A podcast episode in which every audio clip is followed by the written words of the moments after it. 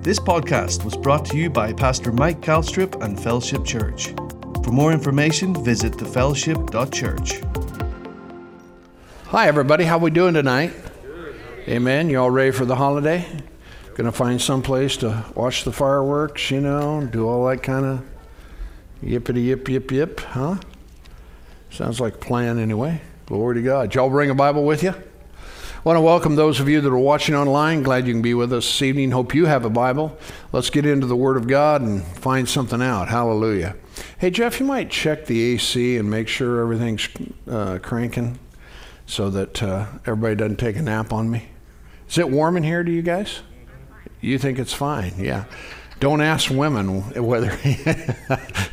That is the wrong question to ask, let me tell you. It's like we were walking in here, and I mean, it's stifling out, of course, you know, and so I told Joan, I said, well, this is right up your alley. This is the kind of weather you like. She says, only if there's water. So you got to be by the water in order for that to be something that works. So anyway, praise God. Good to see you this evening. We've been talking about living in divine health. This is actually our second week that we've kind of delved into this subject, and really it's inexhaustible. I mean, we could preach and preach and preach and teach and teach and teach on the subject. But thank God for His living Word. And I tell you what, God wants us to be healthy. He wants us to be well. And so we're going to be looking at that again this evening through the Scriptures and finding out what the Bible has to say about it, not what men think, you know, not what, religion or some kind of theology that doesn't line up with the Bible might have to say. But thank God what He says, because that's the only thing that really matters. And then not only that, you know, if there's anyone here this evening, you have an illness or sickness in your body you want to be prayed for, a little bit later when we come to the end, we'll pray for you, praise God, and we'll get you healed. Hallelujah. You say, can that happen? Absolutely. Glory to God. So we'll believe God together with you. All right. Let's open our Bibles, if we could please, together to Matthew chapter 9. Matthew the 9th chapter, if you can find that opening in your Bible.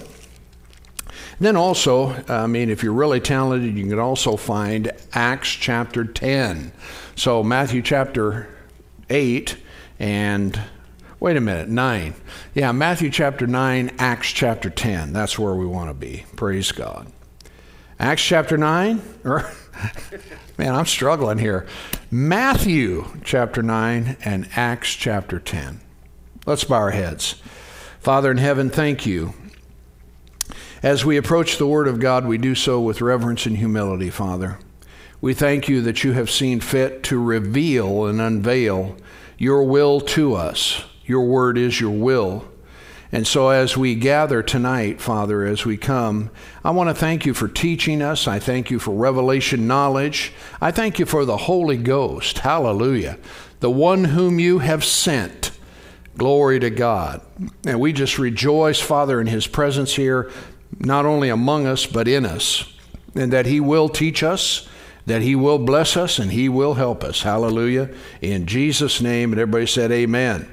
Notice here something with regard to the testimony of the Word and Jesus. Notice in verse 35, it says that Jesus went about all the cities and villages, teaching in their synagogues, preaching the gospel of the kingdom, and healing. Everybody say healing.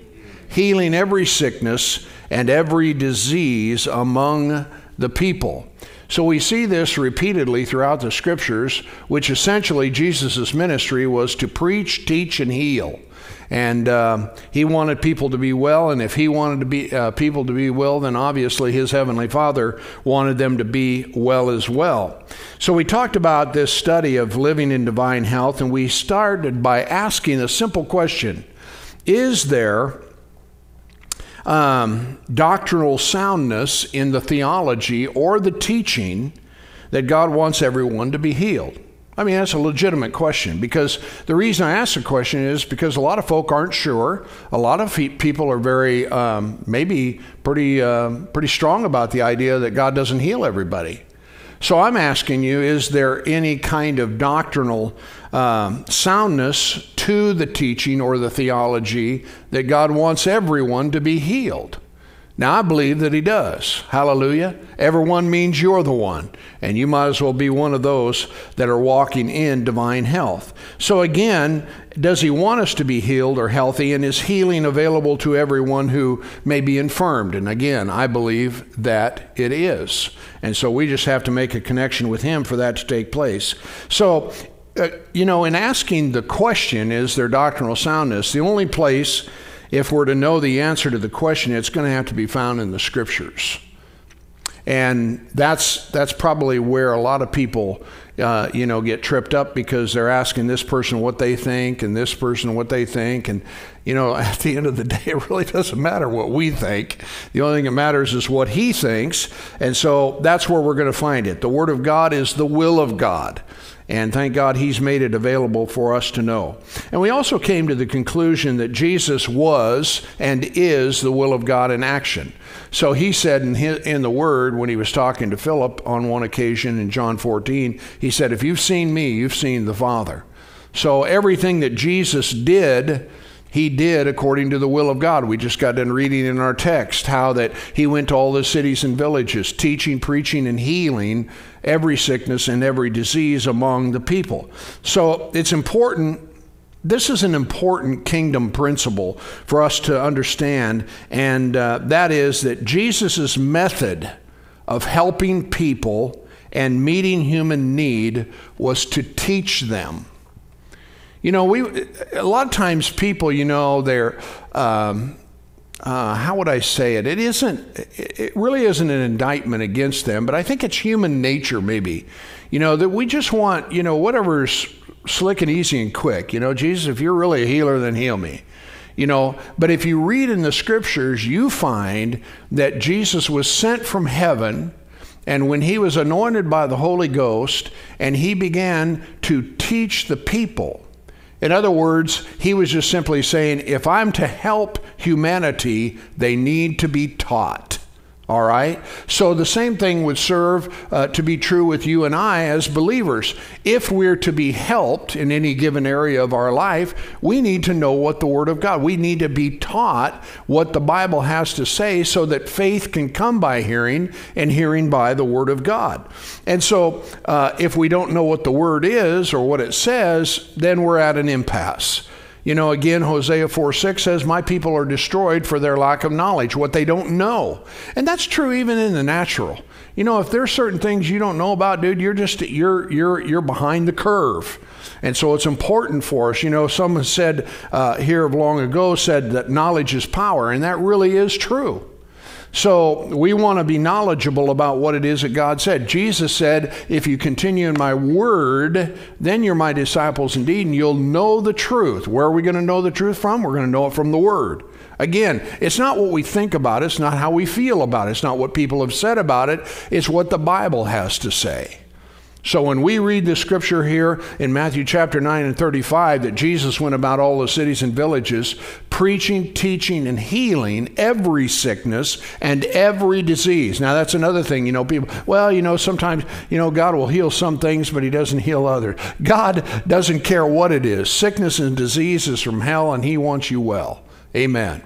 And so it's important for us to understand that. So if I'm to find the answers that I'm looking for to life's challenges, I'm going to find them in the Word. I am so thankful for the Word, you guys, because it's changed our lives.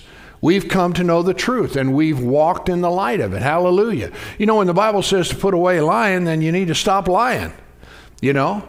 And provide things honest in the sight of all men. When the Bible says, as much as rests within you, live peaceably with all men. So, you know, a gentle answer turns away wrath. If you're a hothead, or you got an anger issue or whatever, you need to deal with that. Okay? You say, well, you know, I just can't help it. Yeah, you can.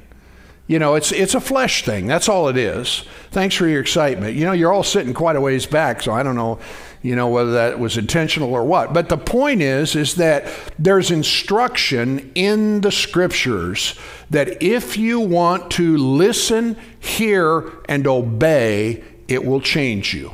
That's about as simple as it gets.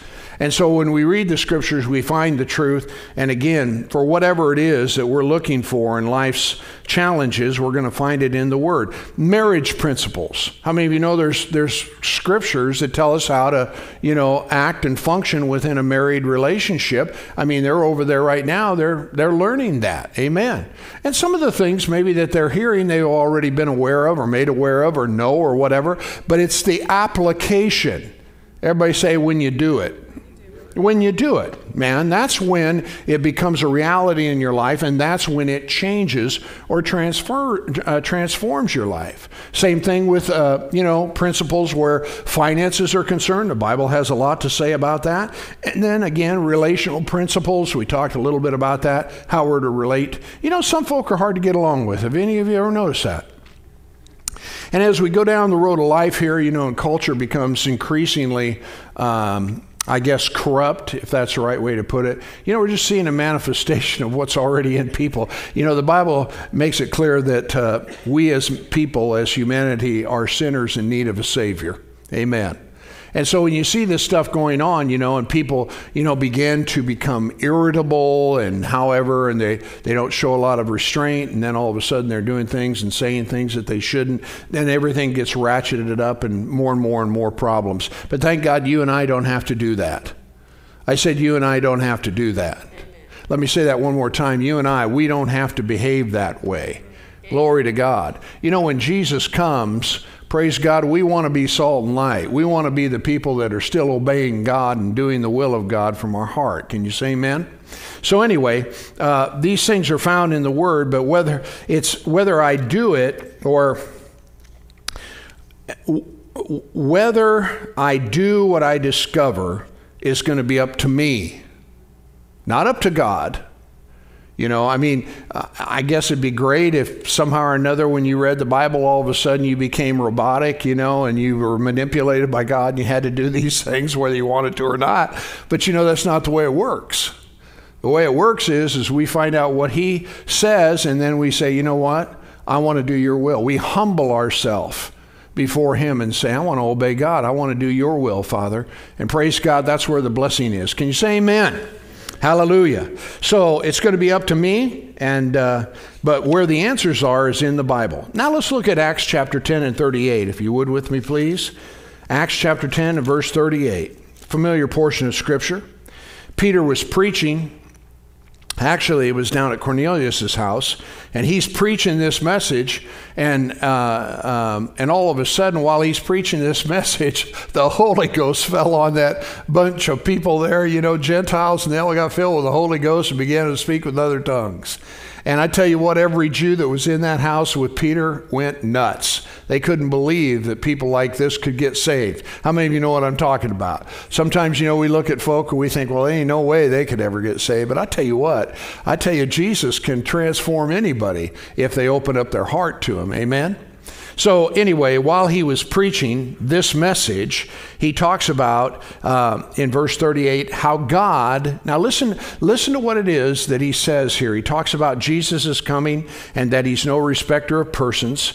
And then he goes down to verse 38 and he talks about how God anointed Jesus of Nazareth. Now, who did the anointing? God did. God's the one that anointed or empowered or equipped Jesus of Nazareth with, this is what he equipped him with, the Holy Ghost and power or authority. And the Bible says that Jesus went about doing good. Everybody say doing good. I got to keep you engaged here. He went about doing good and healing. Hallelujah. Healing all who were oppressed by who? Who? So there's something that we're seeing or we're having revealed. Now, the reason I bring this up is because, again, in certain places or in certain pockets of theology, they somehow or another equate that when people get sick or this or that or the other, that they are being taught, that God is teaching them. And I just want to say to you tonight that God is not in cahoots with the devil. They're not working in tandem with one another, okay? It's real simple. You know, Jesus said, I came that you might have life and have it more abundantly. The thief comes to steal, kill, and destroy. So if you got things in your life that are killing, stealing, and destroying, it's not God, it's from hell. But if you got life and life more abundant, then it's coming from heaven. Are you with me? So how God anointed Jesus of Nazareth with the Holy Ghost and with power, and he went about doing good and healing. How many of you know healing's good? When people get healed, they get excited. Huh? And notice it goes on then to say in that same scripture, it says that he went about doing good and healing all that were oppressed by the devil, for God was with him. Hallelujah. So what's that mean to you and me? That means, praise God, that you and I need to resist and stand against anything that represents sickness, disease, or infirmity, because it's not from God. Can you say amen? Hallelujah. As a matter of fact, I could say it this way. Sickness and disease is an enemy. It's an enemy. Actually, sickness and disease, well, we'll get into that a little bit later. Let's land on this verse of scripture that we just read here. And notice it says, who were oppressed by the devil. I can't pronounce this Greek word. It's about this long, okay? But I'll just tell you that the word oppressed means to be down or under. And then I hold power or lordship. So the way we could interpret that is those that are under the lordship or dominion of Satan. There's a guy by the name of T.J. McCrossan that wrote a book entitled Healing in the Atonement. And he makes the statement, he says that really by definition what this word means is I dominate or exercise lordship over.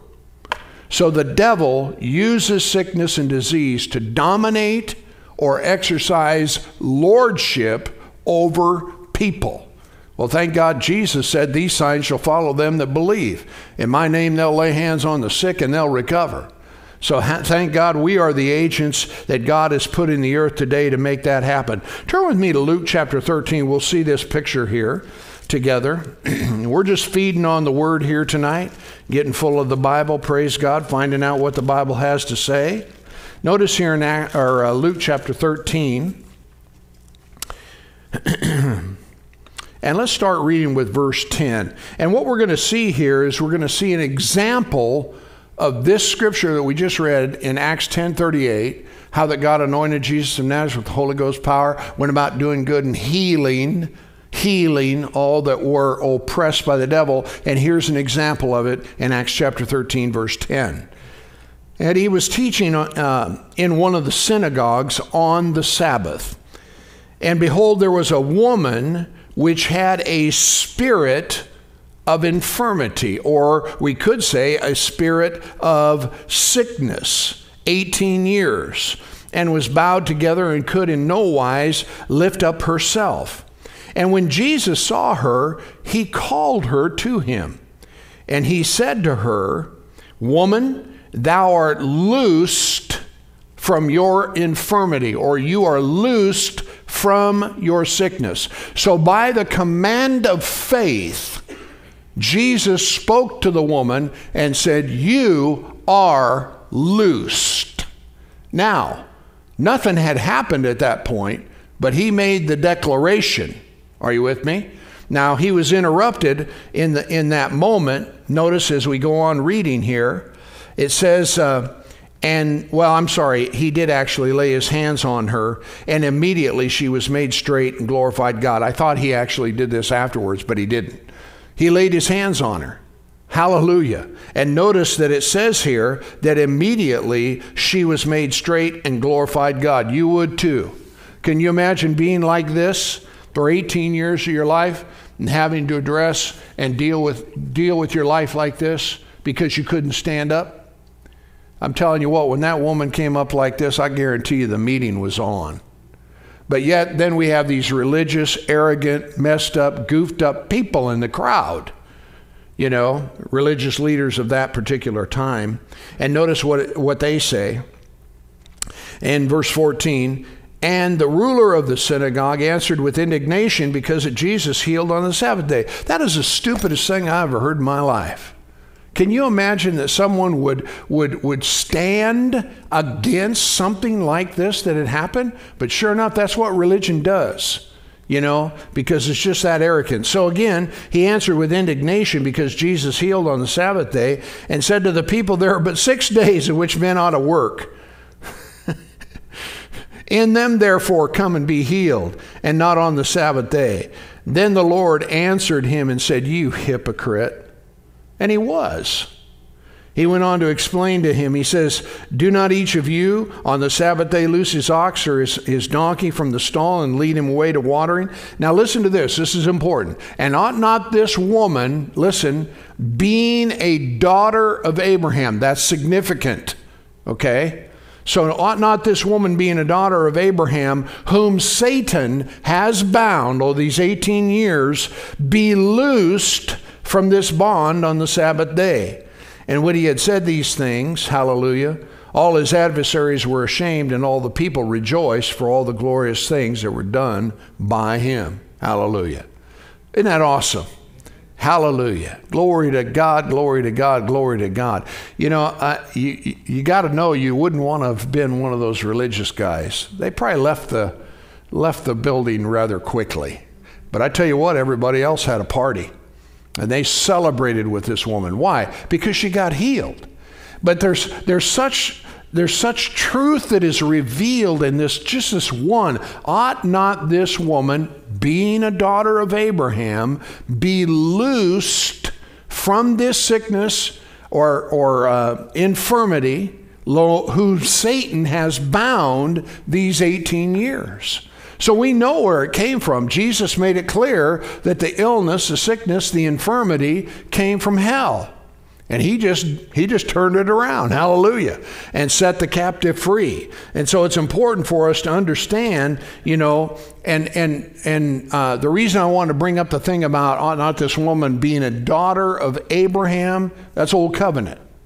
Abraham had a covenant, and he said, in you will all the earth be blessed. And so part of the blessing of the covenant that God made with Abraham was for people to be whole, to be healthy. You know, when they took of the Passover feast, the nation of Israel, when they left Egypt, the Bible says they partook of that lamb, and the lamb was strictly prepared and things of that nature. As they partook of it, you know, they went in the strength thereof. And the Bible says that there was not one feeble or infirmed or sick person in all of that crowd. And it's estimated that there were probably 2.5 million. Now, you just take a slice out of our society, you know, of 2.5 million people. I guarantee you can find some sick folk, huh? But the Bible says there wasn't one. Why? Because when they partook of that, praise God, they were healed, they were made whole, there was strength given to them, glory to God. And there was not one feeble person amongst them. So under the old covenant, God said this. He said, if you'll listen to what I'm saying, diligently hearken to the voice of the Lord your God, do that which is right in his sight, give ear to his commandments, huh?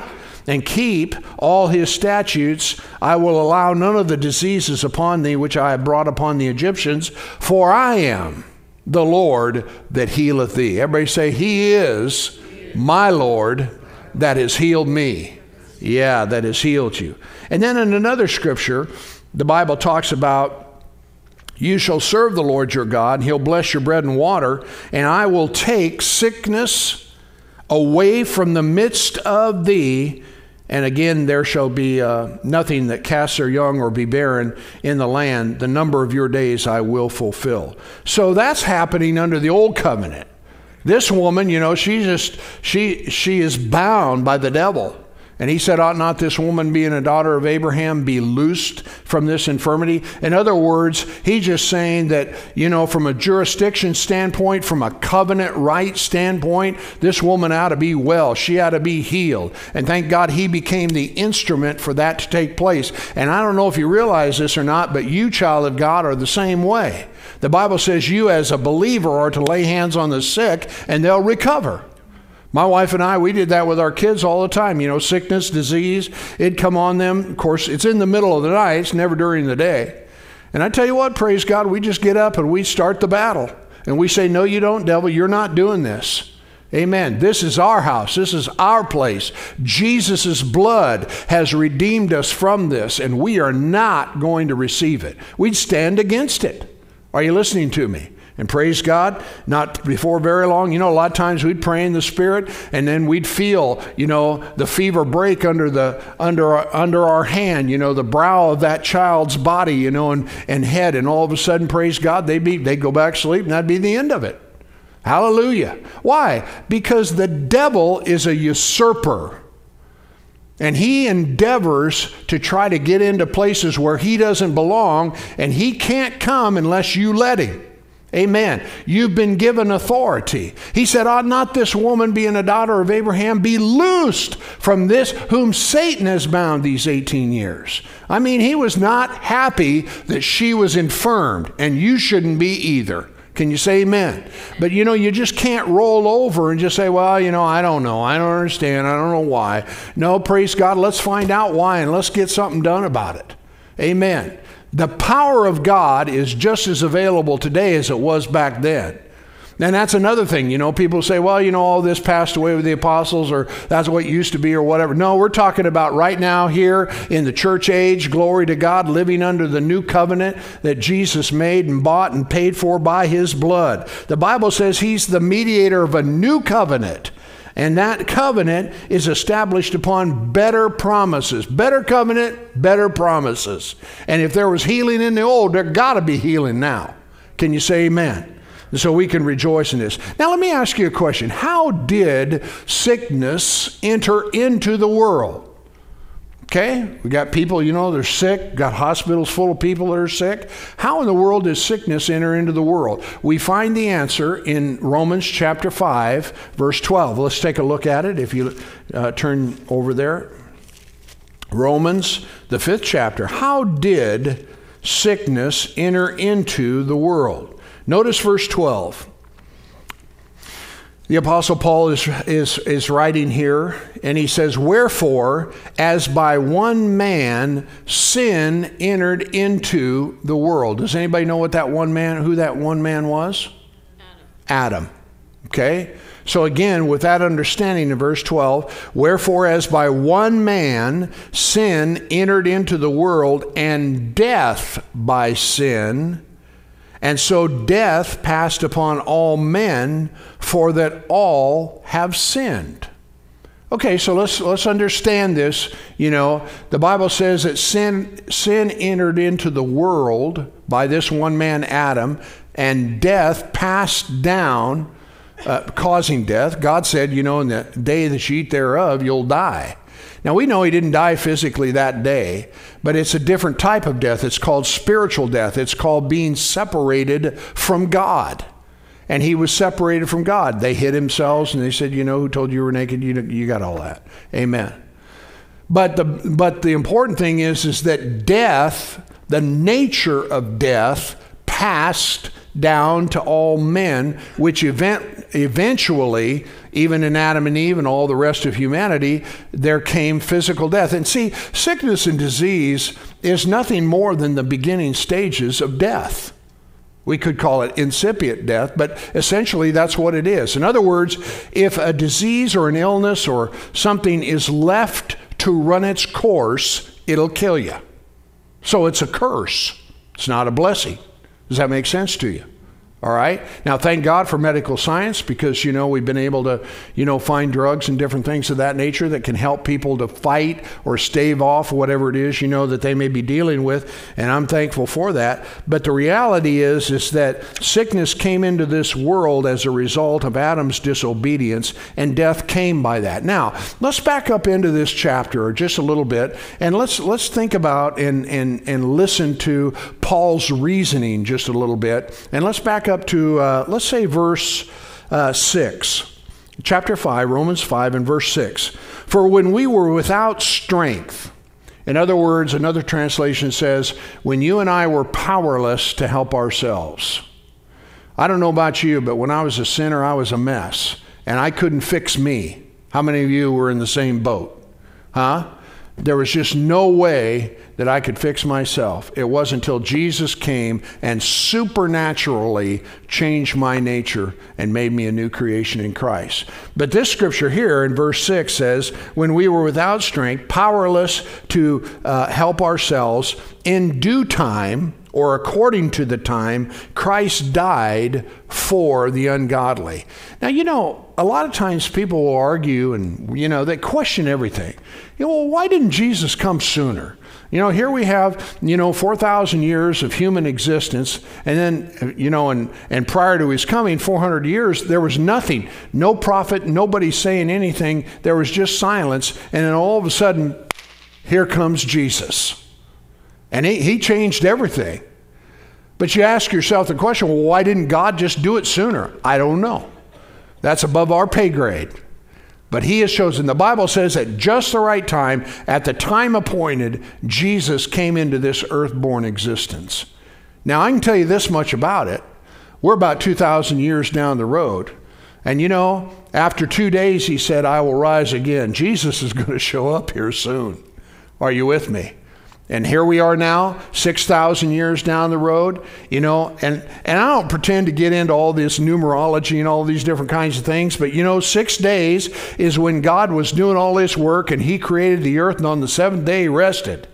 The Bible says that we're going to be with him for 1,000 years, a millennium of time, which must be that day of rest. I don't know, okay? You say, well, I don't like your theology. Good, then don't take it, okay? All I'm saying is we're 6 days down the road, 6,000 years down the road, and I don't know, you know, again, if he was born in 30 A.D. or 31 or 2 or 3, but I'm telling you what, dude, we are knocking on the door of his return again. Okay? And I bring all of that up to you is that, you know, again, we don't have any control over what God has foreordained, but he has planned. And mark my words, make no mistake. I'm telling you, on the very day, time, hour, moment, nanosecond, that God wants to do what he's going to do, he's going to do it. Hallelujah. So what is it that he told you and I to do? Watch, be prepared, do what I've told you to do until I come. Hallelujah. So we want to be busy, amen? Do you ever get caught on the job, not doing the job, hiding someplace, you know, flaking off, doing whatever, and then the boss comes in? No, don't raise your hand. We'll just leave that alone. You know, before I was saved, I worked for Sutherland Lumber Company, and I was a yard salesman. What that means is you're a grunt guy, and you go out and you help people load their stuff up. Well, a lot of times, a bunch of us, we go hide back in the, you know, 2x6s, I mean, I don't know where, you know, and just try to get out of work. Well, sooner or later, you know, you better show up because somebody, a supervisor, is going to wonder where in the world you're at. Well, you don't want to be that way. You don't want to be hiding back in the 2x6s when Jesus comes, okay? You want to be out there doing what it is that you're supposed to be doing, praise God, so that he can say, well done, you're good and thou good and faithful servant. Are you with me? So anyway, this scripture here says at just the right time, listen, Christ died for the ungodly. It goes on then to explain, for scarcely will, for a righteous man will one die, yet peradventure for a good man some would even dare to die. But God commended his love toward us in that while we were yet sinners, Christ died for us. Much more then, being now justified by his blood, hallelujah, we shall be saved from wrath through him. You know, there's wrath coming, you guys. We don't talk about it, but I'm telling you what, the ungodly are about to receive the fierceness of our God, and it is not going to be good. And so the Bible says here in verse 10, for if when we were enemies, we were reconciled to God by the death of his son, much more than being reconciled, we shall be saved by his life. And not only so, but we also joy in God through our Lord Jesus Christ. Now notice, by whom we have now received the atonement. Now we don't use atonement. I mean, that's kind of a, you know, well, it's a King Jimmy word. But to be atoned for means to be reconciled back to God. Essentially, reconciliation and atonement are similar in their definition, okay? So he atoned for our sins. He took our place. He died for the ungodly. He paid the price that was necessary. He made amends. He was offered as a sacrifice because of us. So there was satisfaction or reparation for the wrong or the injury that we had committed. So let me ask you a question. Did Jesus die for our sins? Absolutely. I mean, nobody, you won't get a lot of people unless they're just flat out ungodly unbelievers that don't even believe in Jesus. But if you ask any religious person, at least, did Jesus die for our sins? And people say, well, absolutely. Yeah. Yeah. So the question is that when he atoned for our sin, did he also redeem us from sickness and disease? And the answer to the question is yes. So it's important for us to understand this, you know, and accept or engage ourselves in it. Look at this verse of Scripture with me. This will prove this to you. Turn over to Isaiah chapter 53, okay? Isaiah the 53rd chapter. And again, we're just going through some Scriptures here, and we'll try to look at some of these quickly, and then, as I said, if you need prayer, we'll pray for you. Hallelujah. Isaiah 53. Thank you, Lord. Praise God. Notice here,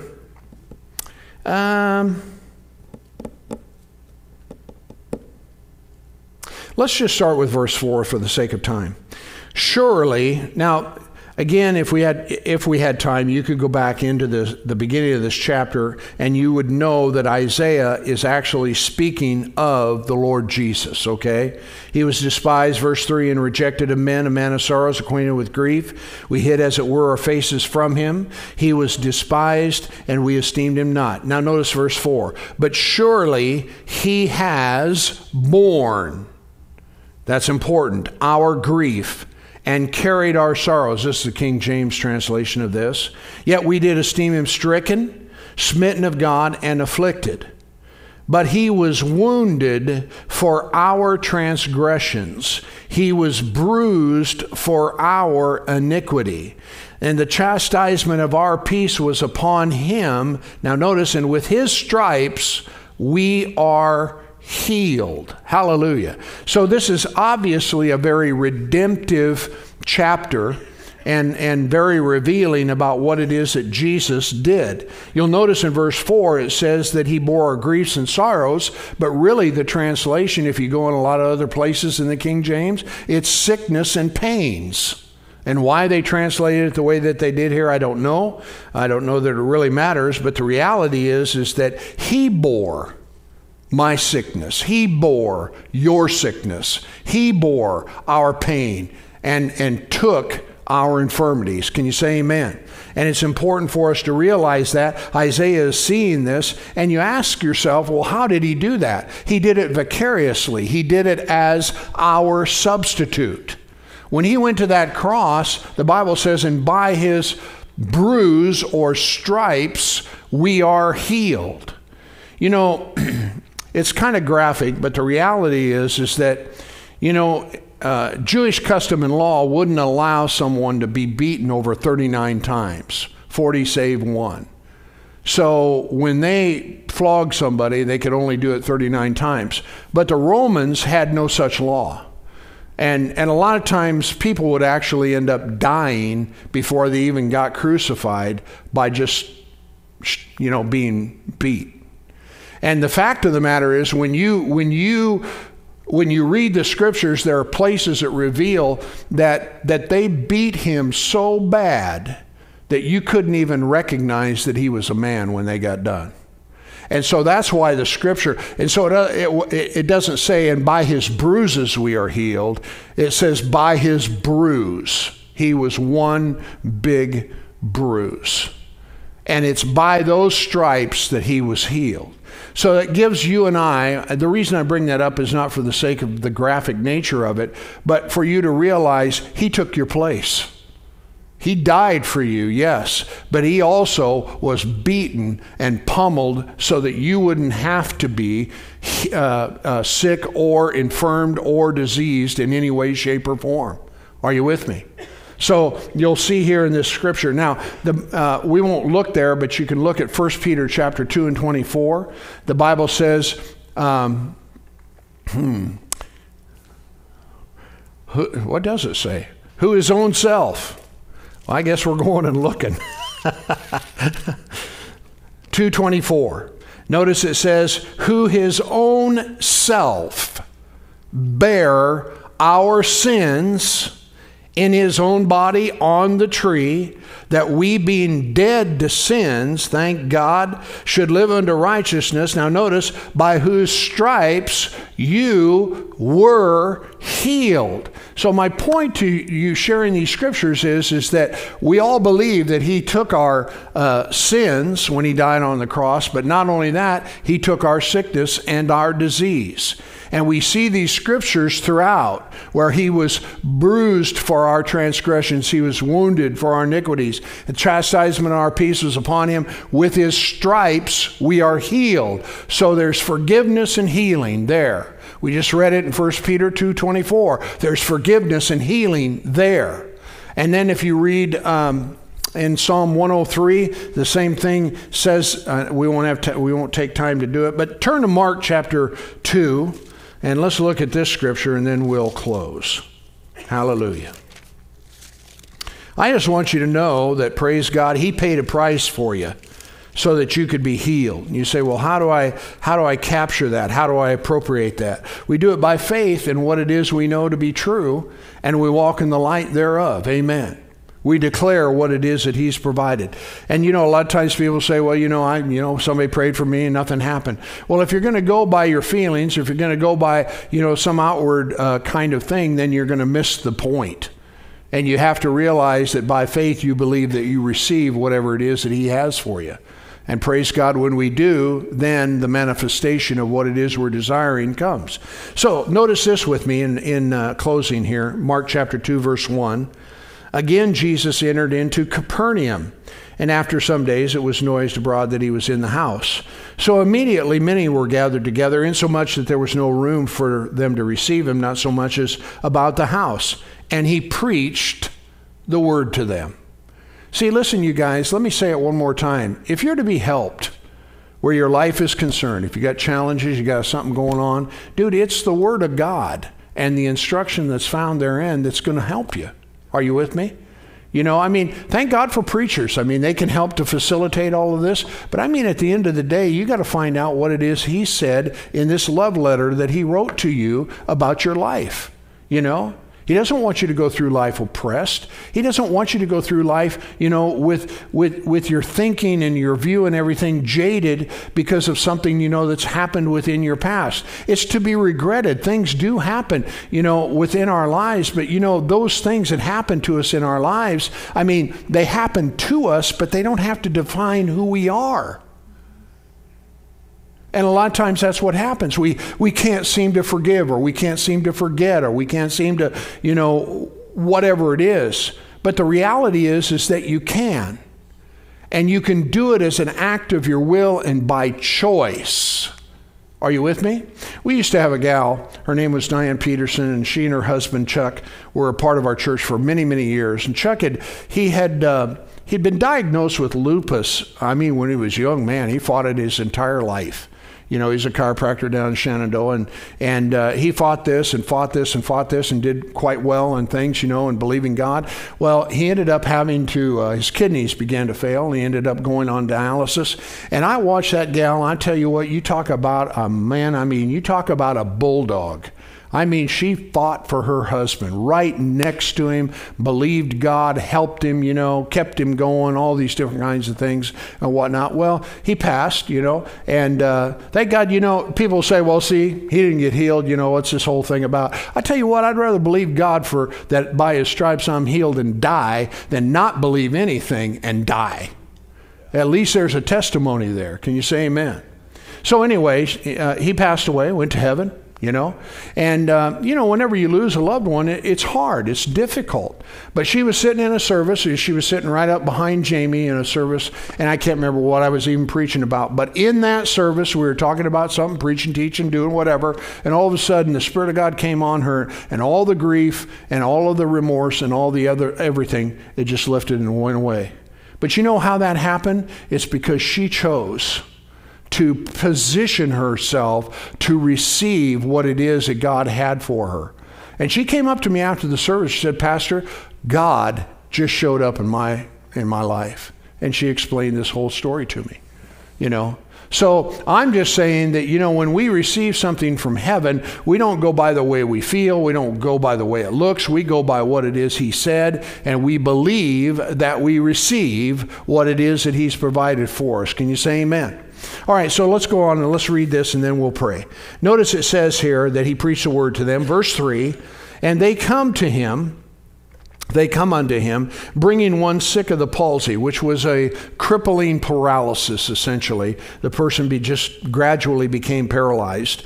And there were 4 people that were carrying him. And when they could not come near to him for the press, they uncovered the roof where he was. And when they had broken it up, they let down the bed wherein the sick of the palsy lay. And when Jesus saw their faith, hallelujah, amen. When he saw their faith, what did he see? I mean, who tears somebody's roof up in order to get somebody? I mean, you got to believe that if we can get this guy in front of him, he'll be healed. That's faith, huh? They acted on what they believed. And he said when Jesus saw their faith, he said to the sick of the palsy, "You're healed." No, he didn't say that at all. He said, "Your sins are forgiven you." Now, the reason I'm bringing this up to you is again, we're going to see forgiveness and healing in the same place. No, he said, "Thy sins are forgiven thee." Now, notice what goes on then again. It says in verse 6, "But when certain of the scribes sitting there and reasoning in their hearts, they said, 'Why does this man thus speak blasphemies? Who can forgive sin but God alone?' And immediately when Jesus perceived in his spirit that they so reasoned within themselves, he said to them, 'Why do you reason these things within your heart?'" Let me ask you a question. Whether is it easier to say to the sick of the palsy, "Thy sins be forgiven thee," or to say, "Arise and take up your bed and walk"? "But that you may know that the Son of Man has power or authority on earth to forgive sins," he then said to the sick of the palsy, "I say unto you, arise, take up your bed, and go your way into your house." And immediately arose, took up the bed, went forth, all of them. Hallelujah. Wouldn't you love to have been there? Woo! And it goes on, "Insomuch that they were all amazed, glorified God," and they said, "Man, we ain't never seen it like this." I tell you, Jesus is wonderful. Can you say amen? There's a lot of other things we could talk about here this evening, but for the sake of time, we're out of time. Let's everybody stand. Glory to God. Again, if you need healing, you know, you can receive what it is that Jesus has provided for you. And we're just going to do what the Bible says. The Bible says they shall lay hands on the sick and they'll recover. So if you have a need, you know, if you want to keep going, and we're going to continue to study the subject, but, you know, if you'd rather wait and let faith, you know, build in your heart, then that's fine too. But if you want to be prayed for, we'll pray for you. Hallelujah. So let's just lift up our voices before the Lord here. Father, we thank you tonight. That, Father God, that by the stripes of Jesus, we were healed. We thank you that Jesus himself took our infirmity. He bare our sicknesses. Not only, Father God, that he bare the sins of the world, but he also took everything upon him so that by them we can be healed. And so, Father God, we just thank you tonight. We lift up our voice to you in praise and adoration for your blessing in every one of our lives, Father. And we believe that by the stripes of Jesus we were healed, and that you said, "Lay hands on the sick and they'll recover." Hallelujah. So if you're here tonight, you want to have hands laid on you, Joan and I'd love to have the privilege of being able to pray with you and believe God with you. Just come on down if you're here this evening. If not, you know, that's fine too. Come on.